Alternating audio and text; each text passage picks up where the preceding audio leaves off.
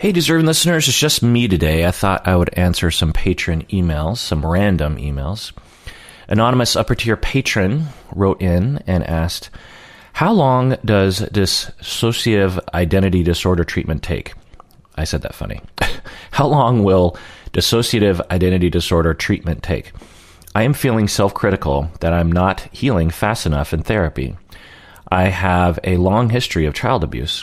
I have struggled with PTSD an eating disorder, severe depression, and anxiety since childhood. I've tried medications, but nothing helps. I'm now in my 30s with a young child and in therapy again for the last two years. It took a long time, but I feel very comfortable with my therapist and I trust her. But I also but I also feel like I am not making enough progress and that I'm still constantly on the verge of crisis. We started working on my PTSD and dissociation, and my therapist determined that my memory issues and dissociation was because I had dissociative identity disorder. It took me a while to accept, but I do now. I recognize the progress, and my therapist tells me trauma like mine and, and dissociative identity disorder takes a long time to work through. But I feel like I'm not working hard enough and I should be less miserable after two years, like I'm failing therapy. I guess my question is how long do issues like this generally take? Um, just chiming in here.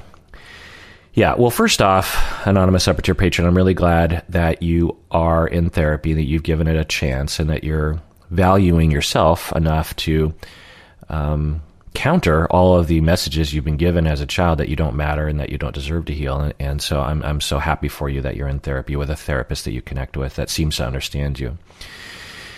But to answer your question, you know, how long do issues like this generally take? It's a lifetime. Uh, given what you said, I, I, don't know you, but given what you said, I, have worked with people. I, I, have friends who have uh, histories like yours, and in my experience, it it never ends. The therapy never ends. The healing never ends. The pain never ends. And I know that that is not what people want to hear and uh, you're not going to hear researchers say that. You're not going to hear professors say that either because uh, we live in a medical model as a profession, and not only as a medical. It, there are sections of the even in the med- medical field that are uh, kind of bent on healing, on curing, right? Like when you know you have a 85 year old person who comes in with cancer, there will be this sometimes tendency, and it's changing in the medical field, to you know do everything you can to cure the cancer without considering the holistic situation, which is that the patient is 85 years old, has other medical issues, is in the last years of their life, regardless of their cancer diagnosis. And what do we want to do here? You know, do we aggressively attack the cancer? Or do we consider the bigger picture and say, like, well, the person's going to die in all likelihood in the next five to 10 years anyway. So, what's the quality of life um, kind of situation? Um, and and so some people will switch, you know, to this more holistic. So, my, my I don't want to say that your diagnosis is like cancer. What I'm saying is that with therapy, you will experience, or Oh, I can't say that. With therapy, you you are possibly and maybe probably going to experience symptom reduction over time, as you already have. I didn't read your whole email, but you talked about how you've had symptom reduction. So that makes it worth it, hundred uh, percent. Uh, you know, symptom reduction, is, even if you're going from you know on a scale from one to ten, if you're going from ten to seven, you know that's a big deal. You're still a seven, which sucks, but the, there's this notion in our culture or even in our field that treatment is supposed to work and it's supposed to work relatively quickly, like within a year or two.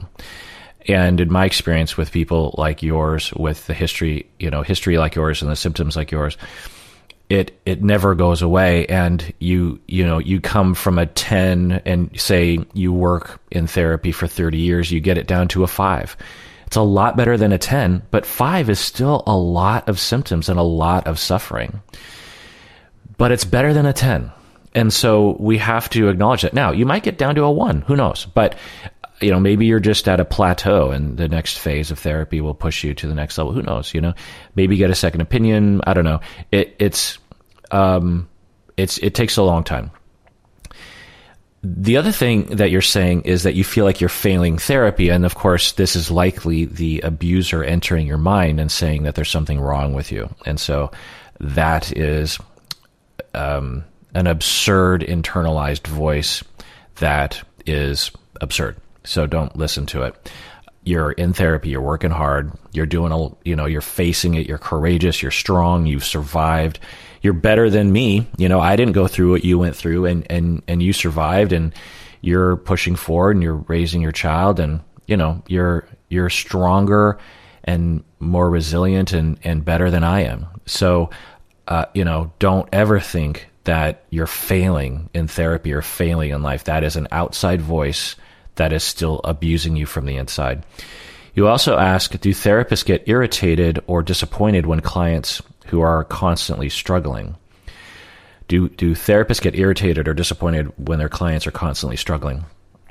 Um, so the first, the short answer is no, but the the more elaborate answer is yeah. I'm kind of.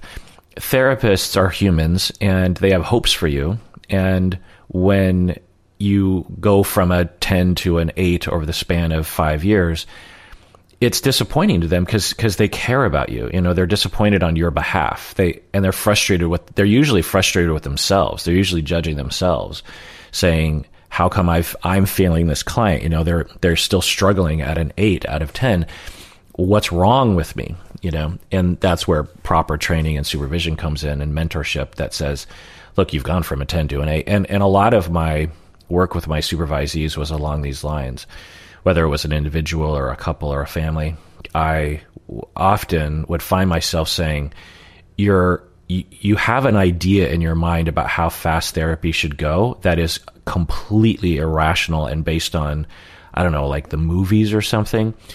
People come in you know, and I say this to my students as well. You know, people come to therapy because they have problems, and these problems are they've tried, you know, the individuals and maybe even people outside of them and maybe even previous therapists have tried to fix this problem and nothing has worked.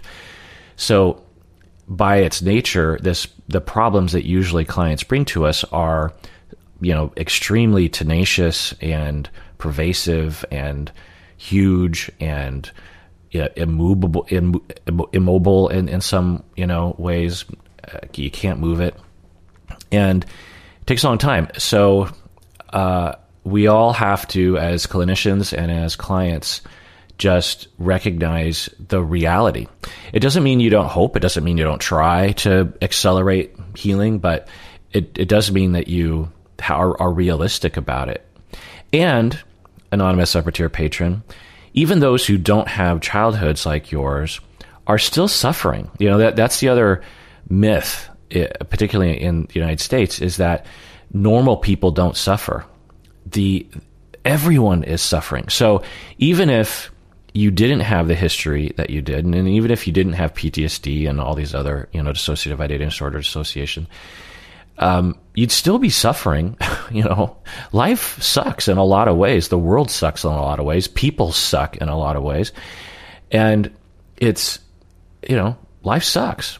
And there's no way around it. Now, it doesn't mean we aren't resilient. It doesn't mean we don't have joy or happiness or or love or glory, but it does mean that life sucks at times, and sometimes often. So to feel like, man, life sucks, you know, you're in the majority, if not the universal. so that, that's the other thing. Um, but again, I, I, want I want to give everyone hope. I know a lot of you are, are in long term therapy. You know, take Bob for example. You've heard him on the podcast. He's been in therapy for 30 years, and he still struggles tremendously. But he's a lot better now than he was before, and he ekes out a lot more happiness and joy and contentment and closeness and attachment security because of the therapy that he's in uh, than he would otherwise. So it's both. It takes a lifetime it always is with you, and the work is worth it. It's it's both. All right, this next email is related to the last email. Patron Joe from Europe wrote in and said, "I had a I had experienced severe childhood abuse, including emotional, physical, and sexual violence. I tried therapy a couple times with limited benefit. After starting to follow your content, I sought out a therapist again and saw her for about a year. I had opened up to her about the many incidents, including childhood sexual abuse, but I did not really feel like it helped me in any way. After a year, I stopped going. A month ago, I had an incident of sexual harassment at work, and I think it really triggered me and reminded me of my childhood experiences. For a month now, I have had issues sleeping, focusing, my mood is low, I have no motivation, I randomly start crying. My question is, what was therapy actually supposed to do? Uh, just chiming in here. Well, first off, patron Joe from Europe, I'm really sorry that one, you were, uh, you know, severely abused throughout your childhood in a variety of ways, which is awful and criminal and immoral and unjust in a billion different ways. And then you get sexually harassed at work, which is also criminal and immoral and terrible. So I'm sorry you're going through that.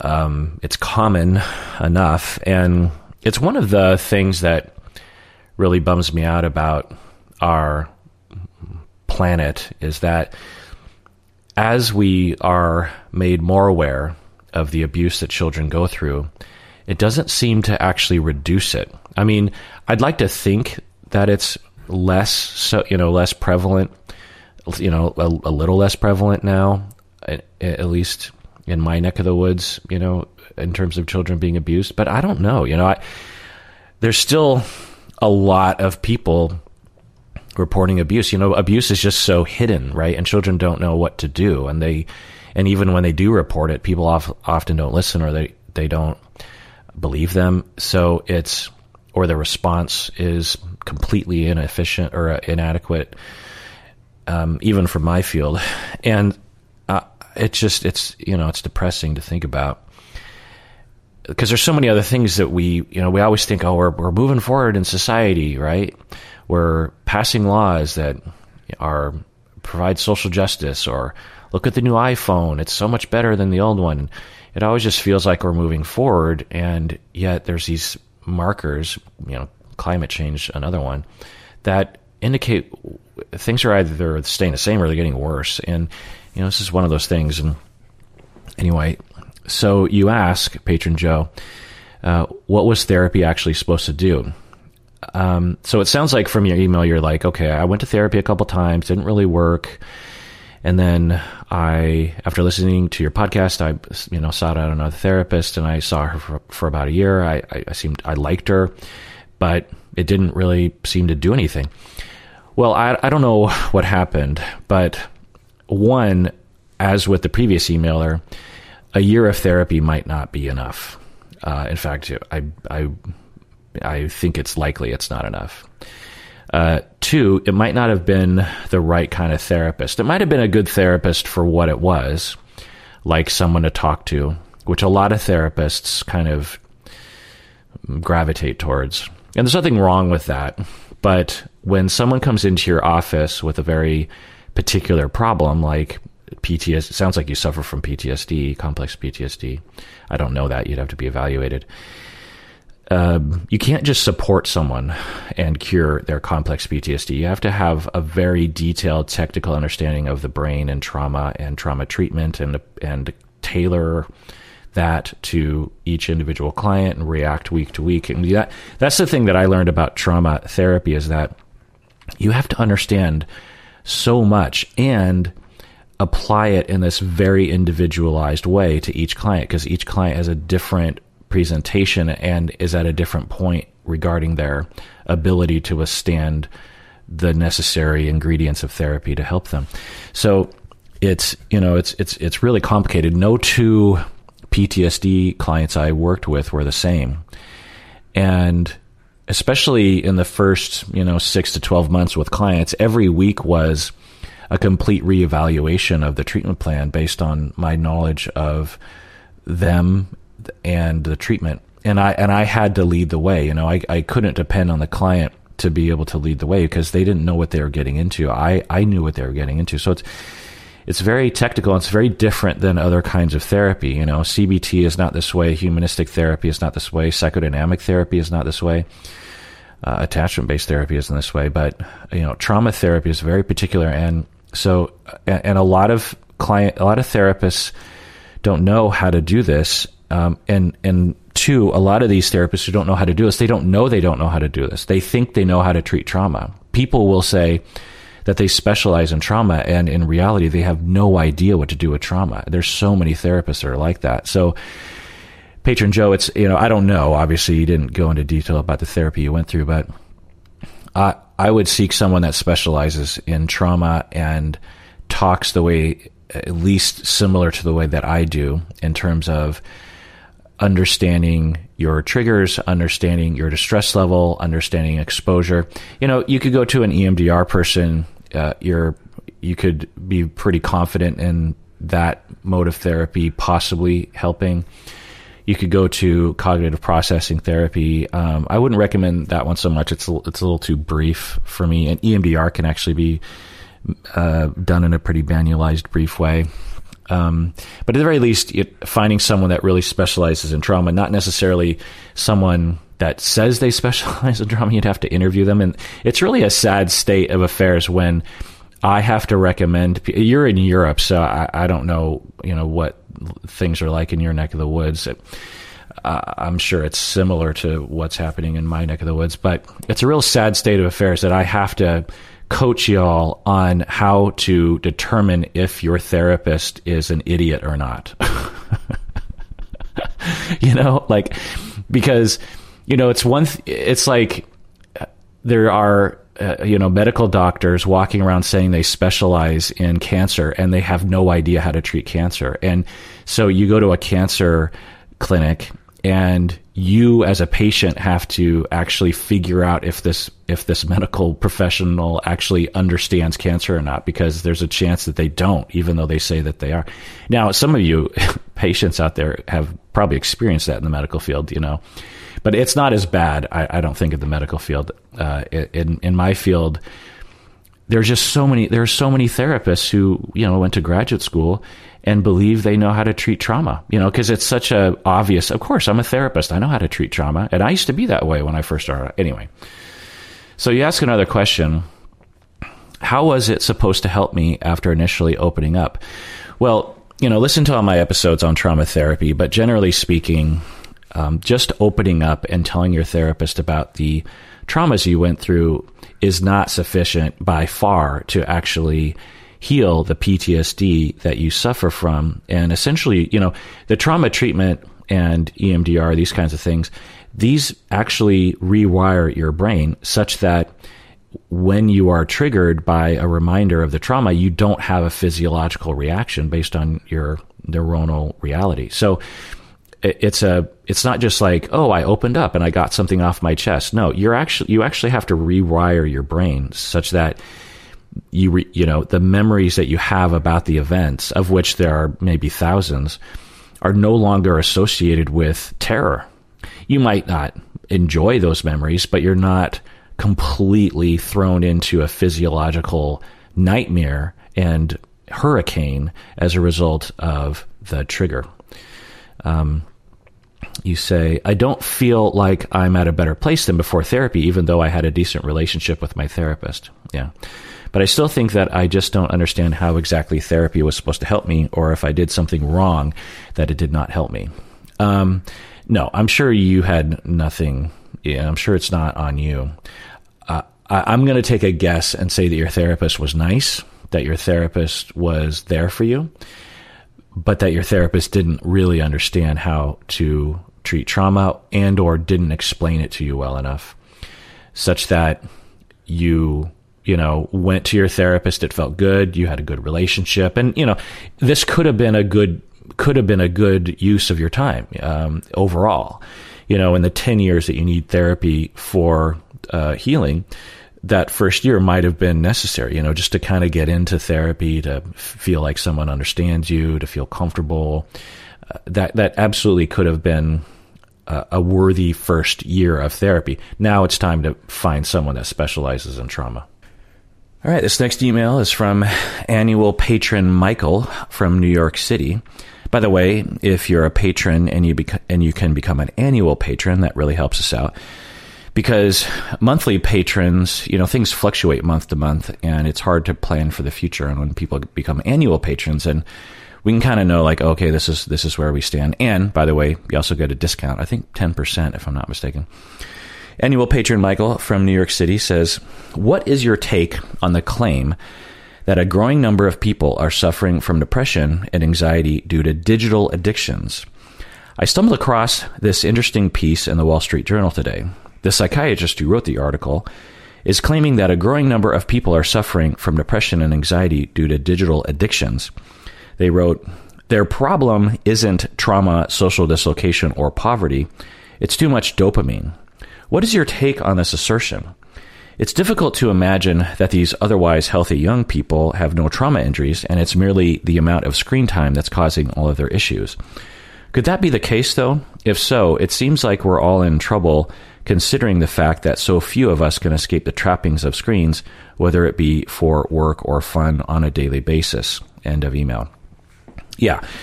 Um, so first off, uh, uh you know, addiction is a is real.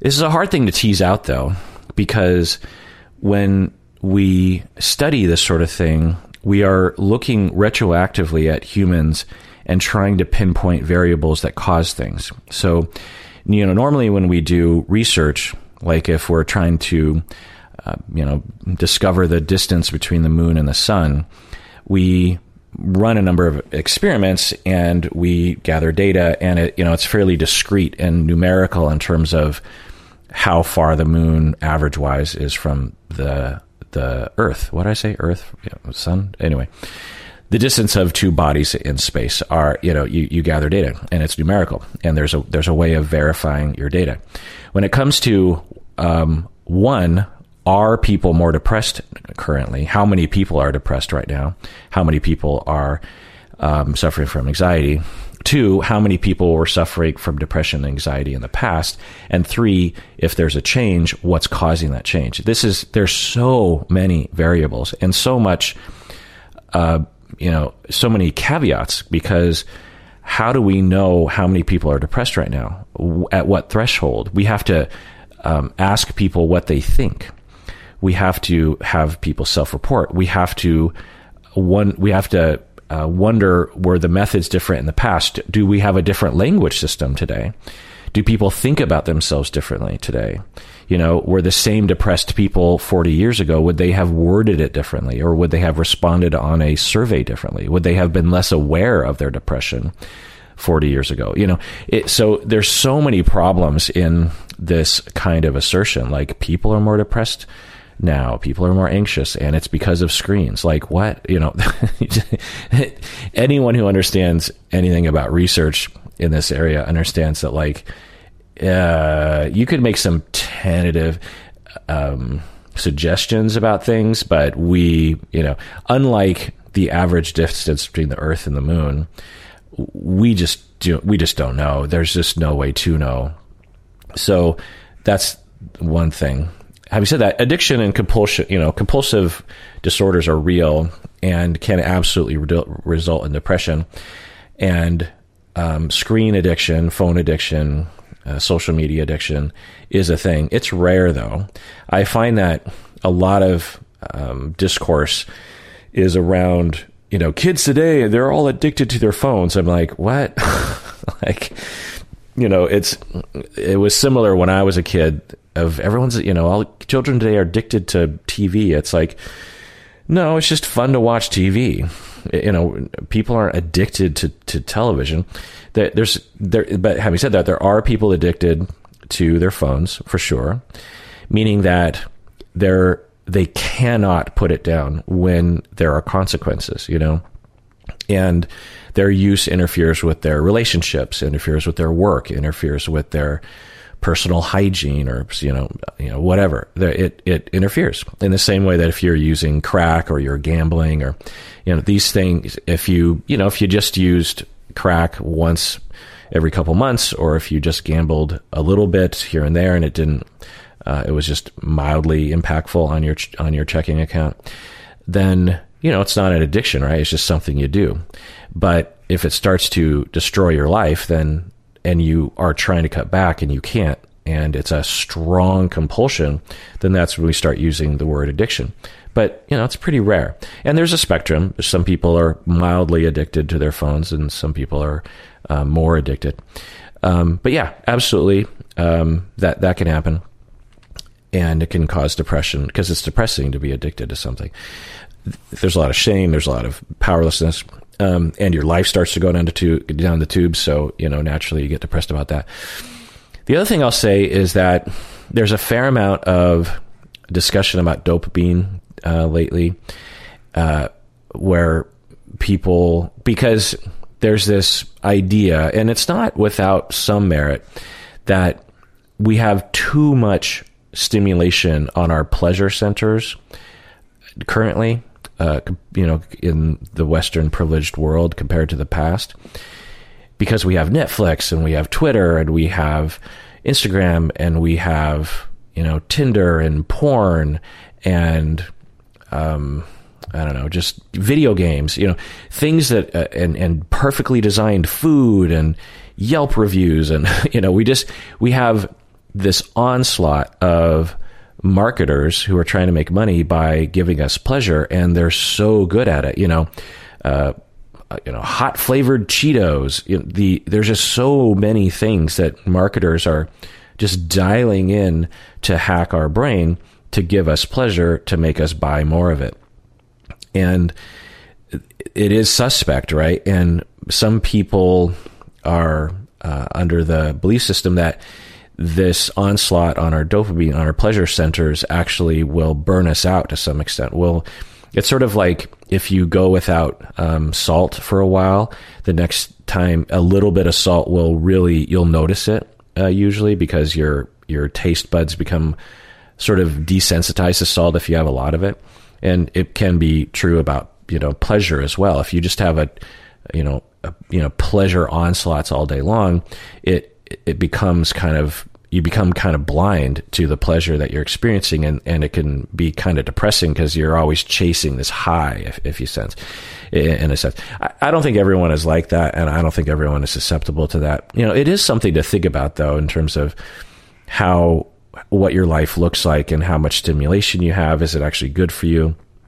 I don't. I think there's some fairly reductive, uh, non-scientific notions that you know people will go on dopamine fasts where they uh, refrain from all cell phones or sex or whatever it is that is triggering their pleasure centers, and when they come back from the fast, they are able to consume pleasure things in a more um, I don't know, healthy way or something. it, it is something to think about. Uh, but I, I, feel like some of the discourse is a little silly, and I and I think that maybe the psychiatrist is basing their argument on that. You know that uh, dopamine related to screens is causing depression, and, and it's possible for some people, but I, I the, that's but but the statement that you pulled out, annual patron Michael from New York City um, is just, there's so many problems with it, as you detected. Let me reread it. You know, ch- you know, kids today, their problem isn't trauma, social dislocation, or poverty. It's too much dopamine. The political problem with this statement, it's like I don't know what kind of uh, social location this psychiatrist uh, is in or possesses, but I have a feeling the psychiatrist comes from a privileged place, and for them to say, uh, you know, kids today, they say they're traumatized. I don't know if this is what the psychiatrist is saying, but, you know, kids today, they say they're traumatized. They're not traumatized. They're just on their phones too much. Kids today, they say they're, you know, there's social justice problems and that's why they're depressed. No, you know, uh, or, um, you know, kids today t- complain about the fact that they're being mistreated because of the color of their skin. No, it's because they're on their phones too much. Kids today complain that their depression comes from poverty. No, it's because they have they're on their phones too much. I mean, if I don't know if I'm just reading into it, but it really stinks of that kind of ageism or privilegism or something. I mean, the, the in one sentence, just to uh, uh, reduce all depression and all anxiety to too much dopamine related to you know screens and to completely discount trauma and racism and sexism and transphobia and poverty to just dismiss it like that. it's just find uh, laughable and um, disgusting. Really, I, I didn't read the whole article, but um, if if that sentence or if that passage has anything to do with the rest of it, it's just it's really silly. Um, the fact is there's many paths to depression and, and, and you could have one of them or all of them right you could have trauma you could be treated crappy because of your gender you could be experiencing economic hardship and you could be addicted to your phone and maybe you're addicted to your phone because of of all the crap you're going through i don't know you know or independent you know there's there's a lot of roads uh, possibly all of them leading to depression and anxiety um, as I said before, it's hard to know if people are more depressed or anxious today than they were before.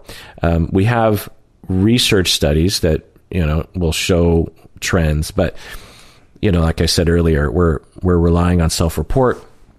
We don't know if in the past we had a different way of seeing these sorts of things, so it, it's hard to know um, clearly we have a problem.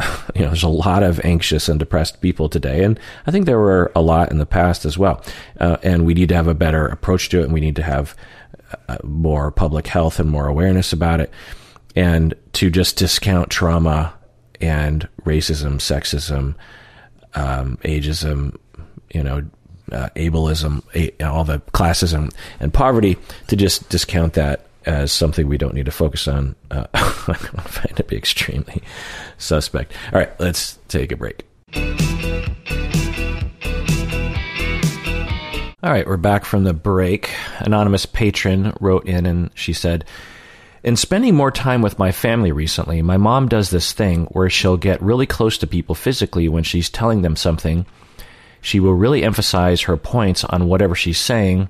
Her eyes will be big. She will repeat herself if they don't respond how she wants. She'll even point out if they're not showing enough interest in what she's saying. I've never quite seen behavior like this anywhere else, but it's always made me feel suffocated, and I tend to have a short temper around her. I know you can't diagnose from afar, but is this something often seen in histrionic people? Sometimes I feel like her personality overtook mine so much that I never even had the chance to form one. I've always been underexpressive and felt insecure about it that I can't quite convey what people seem to want. End of email. Yeah, absolutely. So I don't. I, I, yeah, I, as you say, I can't diagnose from afar, but for histrionic people, it, it's not uncommon for them to have a presentation like that, and you describe it really well. You know, because often histrionic personality disorder is described as like attention seeking, but what does that mean exactly? Because certainly there are some people that, uh, like me right now, I'm seeking attention. I am you know, recording my voice and I'm on the internet. Does that mean I'm histrionic? Uh, you know, it, it's all in the details and in the emotional um, uh, feeling, the vibe. That's why when I diagnose people with personality disorders, it's often uh, a big portion of the data that I use to diagnose someone is how I feel when I'm around them. And you're describing very well what it feels like to be you know, it's one thing for someone to be very expressive emotionally or to, you know, be extroverted or they like to be on stage, this sort of thing. It's another person, it's, it's another, it's another situation if someone is constantly, you know, or very frequently trying to get in your face and and garner your full attention. And if you don't give them like a histrion a histrionic response to their histrionics, then they get even more histrionic, if that makes any sense. And the trauma for histrionic folks is that they were not paid attention to enough, they were not attuned to enough, and they learned early in life, like at the age of 18 months to five years, that in order for them to feel safe, they have to be getting attention. And we can imagine that a two year old might feel that way right? Like two year olds don't go off into their office for eight hours by themselves. Two year olds need, and, and younger, 18 month old children need almost constant attention from their parents, but we expect that that's okay. Well, if you don't give that to them, then people become stuck in that phase where they're in this you know, constant treadmill of hypervigilance around like, you're paying attention to me, right? Like, you, you're paying full attention to me and you, you don't, you're not paying attention to anything else. And not every infant is like this, but you'll see this sometimes. Like your infant will react when you look at your phone or when you pay attention to another kid or when you're just distracted or something, your kid will just be like, Hey, look at me. And again, for an 18 month old, we will say, well, that's just, that's kids. But, uh, for an adult to do that, it, it, it seems strange and, and it'll, the key is, is how it makes you feel, right? Like it's one thing if someone's like, Hey, pay attention to me, but they're flexible if you don't want to pay attention to them. For your mom, it sounds like she has a history of doing that to the point where you it sounds like we're not attuned to enough by her given her uh, traumas and her hypervigilance around attention such that you didn't get the attunement or the attention you, you you needed and as a result have not developed a connection with who you are. So obviously therapy is the answer to that. This next email is from listener scarlett. She says is it normal to want your ex to mourn your relationship before they date other people? I just had a breakup with my girlfriend of about a year this past month. I had to break it off because she slept with a man. We had no prior discussion if I felt it was okay for her to do that. We consider ourselves both poly, but I need to have communication about those things before they happen, not after. It's not it's only been a week and she is still sleeping with the guy still. Not to mention that she still has multiple dates scheduled with people already. I am honestly so crushed that she could move on so quickly. I genuinely feel like I am the only one processing this breakup while she is distracting herself with new people. I wonder if this is jealousy I'm feeling. I just wish she would mourn our relationship a bit longer before deciding to see other people. What are your thoughts? End of email. Yeah, it's totally normal. It's this almost universal thing that when we break up, it's uh, there's a lot of question marks, right? And one of the questions is was my relationship real? Did did this person ever love me? Did they care about me? There's a, there's some evidence during a breakup that they don't really care about you, and that really hurts. And so we're wondering, do did do they care? Do I matter? And one of the ways that we gauge that is how much uh, seemingly uh, reactive the person is to breaking up with us. And if it looks like they just didn't care, then it it the the I don't know sometimes what people will conclude is this person doesn't care about me. They never cared about me. I'm not worthy of being taken care of, that kind of thing. And it's normal. The, the other thing is, you know, to, to think about is everyone processes grief in a different way, right? Um, and for some people, they put it off. For some people, they grieve by dating other people. They will grieve by distraction, and that's okay. It doesn't mean that they don't have feelings, doesn't mean they don't care. It just means that that's just how they're doing it. So that's one thing to think about. The other thing to think about is to focus on your own grief and not other people's grief. It's normal to, you know, want your partner to, you know, have this huge uh, grieving process, very outward, but you know that's that's not really helpful. You should be thinking about yourself, and you you shouldn't be spending a lot of time evaluating how she is um, dealing with, uh, you know, seemingly. You're, plus, you're making a lot of assumptions. She could be crying herself to sleep every night. She could be talking about you with all of her other partners, you know, with all of her, you know, dates. She could be like, oh, you know, I just had this breakup. It's really sad. Like, you just don't know. And if you wanted to know, then maybe talk with her and just tell her. I, I wouldn't criticize her and say, I can't believe you're dating other. I'd just be like, hey, I'm really sad about breaking up I just wanted to, you know, ask you if if you cared, you know, because it, I really want, you know, we're done, we're our relationship's over, but I just want to feel like you that you liked me and you loved me and and that you're sorry that you cheated on me. Uh, I'm not asking you to grovel or to hate yourself, but I, I, guess I just feel like I want our relationship to be better. You know, that's that's absolutely normal and it would be moral and good for her own emotional life as well to have those sensitive conversations. Um, so that's what I'll say about that. But I'm sorry, you know, you went through it and your, you know, your partner cheated on you. You're, you're poly, but that doesn't mean people can just cheat on you. It means you're supposed to talk about things, as you said before they do it. And then you broke up, and you know, after a year, that's um, you know, it's, it's a lot of pain, a lot of sadness, and that's going to last a long time. All right, this next question from patron Alyssa from Tokyo. She writes, any mental health advice for university students in a cross cultural environment? I am part of a mental health initiative at my university in Tokyo, but it's difficult to manage the different cultural ideas of mental health among the students since we all come from different places. My question is how do you promote mental health as a worthy value when cultural conceptions around it differ so much from place to place? Also, I just wanted to ask that I am also half Japanese and half white, and I am so happy to have a HAPA representation through someone like you. Ah, well, thank you for that, Alyssa. And um, uh, it's nice to get an email from a HAPA sister such as yourself. So you say that you're part of a mental health initiative, a university, difficult to manage different cultural ideas. How do you promote mental health as a worthy value when everyone concept, you know, conceives of mental health uh, differently from place to place? Excuse me. Um, yeah, that's a tough one.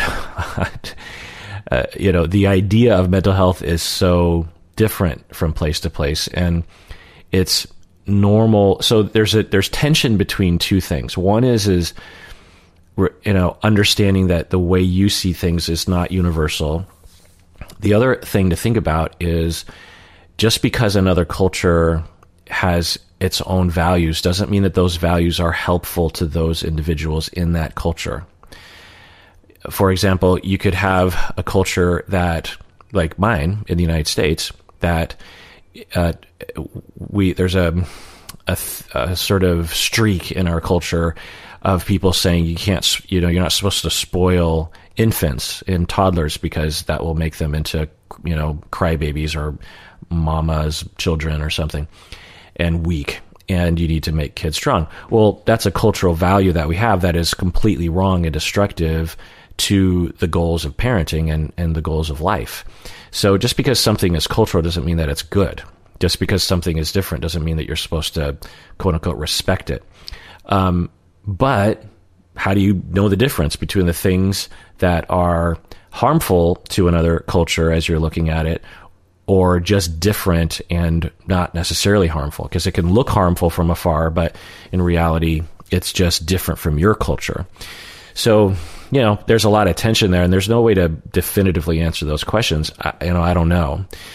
Uh, the general guideline, though, is to have a lot of discussions, to bring in those voices from people. If when you're making decisions, have other voices that come in and say, like, "Oh, here's how we see mental health," and just have those conversations. You know, it, it it's hard, but it's really the only way.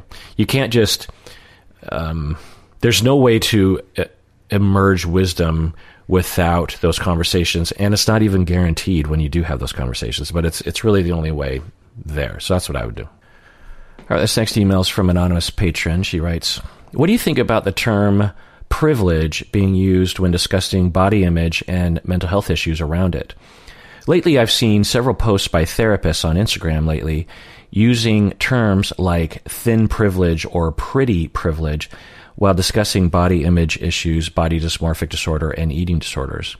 These posts state that if society sees you as conventionally attractive and or thin, regardless of if you personally suffer from an eating disorder, then you still have these privileges due to how others see you.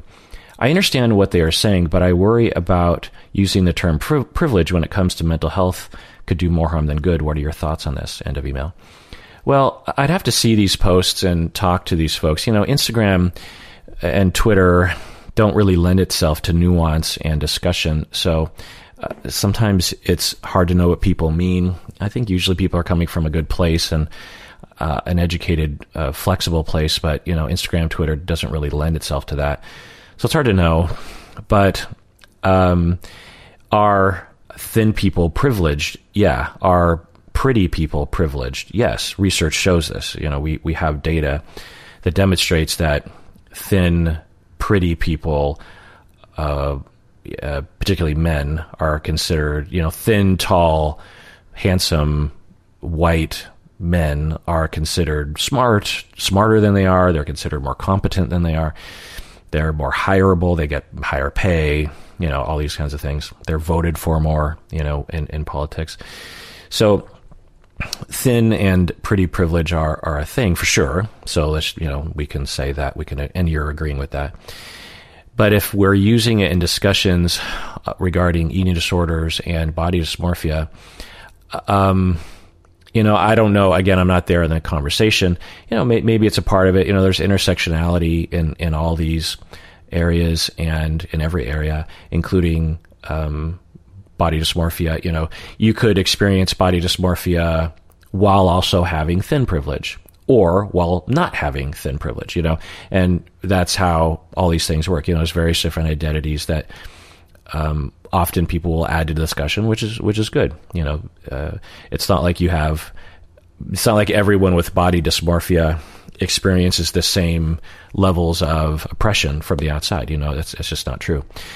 Um, but the last thing I'll say is that when you have an oppressed group of people there can be a tendency for infighting to develop as a result of the stress that is put on them from the outside.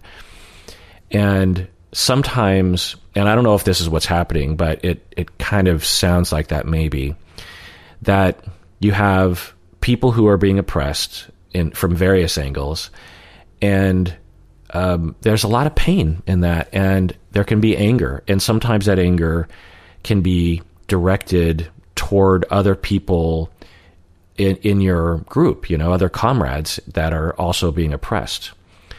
Um, like for me, as an Asian American, I've experienced that, that you'll have Asian Americans will attack, you know, like, um, I'm Japanese American, and which means that, uh, you know, Japanese Americans generally came over hundred years ago ish. And so pretty Americanized, no accent, and uh, Japanese people would look down at Vietnamese people or Cambodians or Filipinos because they're you know fresh off the boat to the point where I would hear Asian people calling other Asian people boaters, you know, meaning they're fresh off the boat, as a huge, huge classist put down. You know, oh, look at those boaters over there. You know, if you would hear an accent or if they're speaking, heaven forbid, in their native language at the mall or something, oh, look at those. And so these are Asians being racist against Asians, being classist against Asians. And why is that? Well, because Asians are oppressed. And when you're oppressed, you're hurt and you get angry. And as a way of trying to get at some of the power in society, you'll absorb the ideas of the oppressor.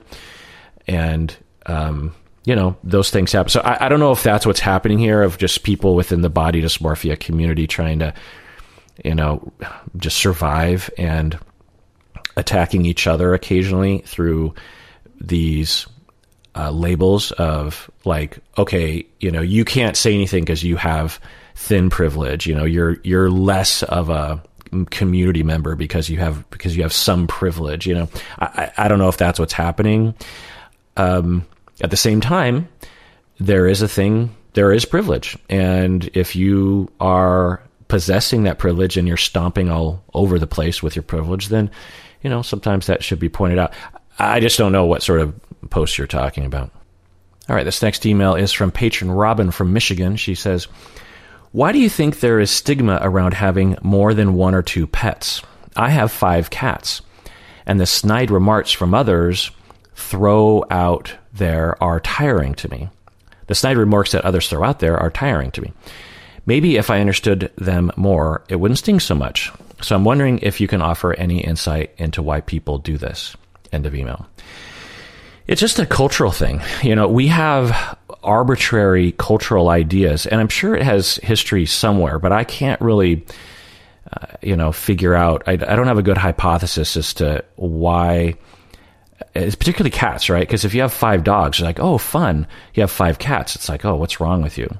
I'm guessing it's associated with women, you know, I, because we will genderize um, animals like you know dogs are for men because they're strong and cats are for women because they're weak and weird you know it's like all this total ridiculousness.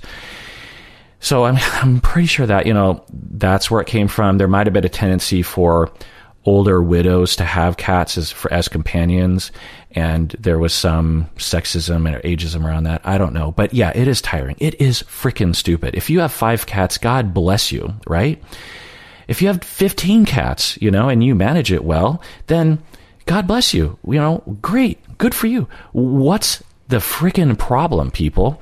And this whole idea, yeah, don't even get me started. I, um, you know, have had many cats. I've had many dogs.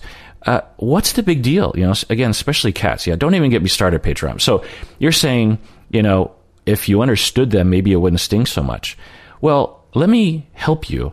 They're idiots. So don't regard anything they say. Anyone who has stigma around people having cats, they're freaking stupid. They haven't thought about life sufficiently such that they can evaluate things. So, you know, on these reality TV shows, sometimes I'll watch, you know, they'll stigmatize these guys who have like two cats. I'm, it's like, you can tell that the show is trying to go like, oh, look at this weirdo guy who has two cats. I'm just like, what's wrong with you people? Like, are you that stupid that that's supposed to be a bad thing? What possible bad could result from having two cats? You know, answer that question, society. What possible bad could there be for a woman to live alone and have five cats? What problem, what harm to you or society or to anyone or to themselves could a you know a single woman who lives alone with five cats what harm to society is there there's no answer to that question. And if there is, it's dubious. And if it is, you're reaching because there's no problem. In the same way that having one cat, in the same way that having no cats, in the same way that having five dogs, there's no problem. If you're taking care of the animals and they're clean and, and everything's fine and you can have guests over and everything's fine, because of course you can, then what is the problem? And yeah, it, you know, yeah. So anyway, I got to go. I have to teach class in one minute. So everyone out there, please take care of yourself and have as many freaking cats as you want because you deserve it. You really, really do.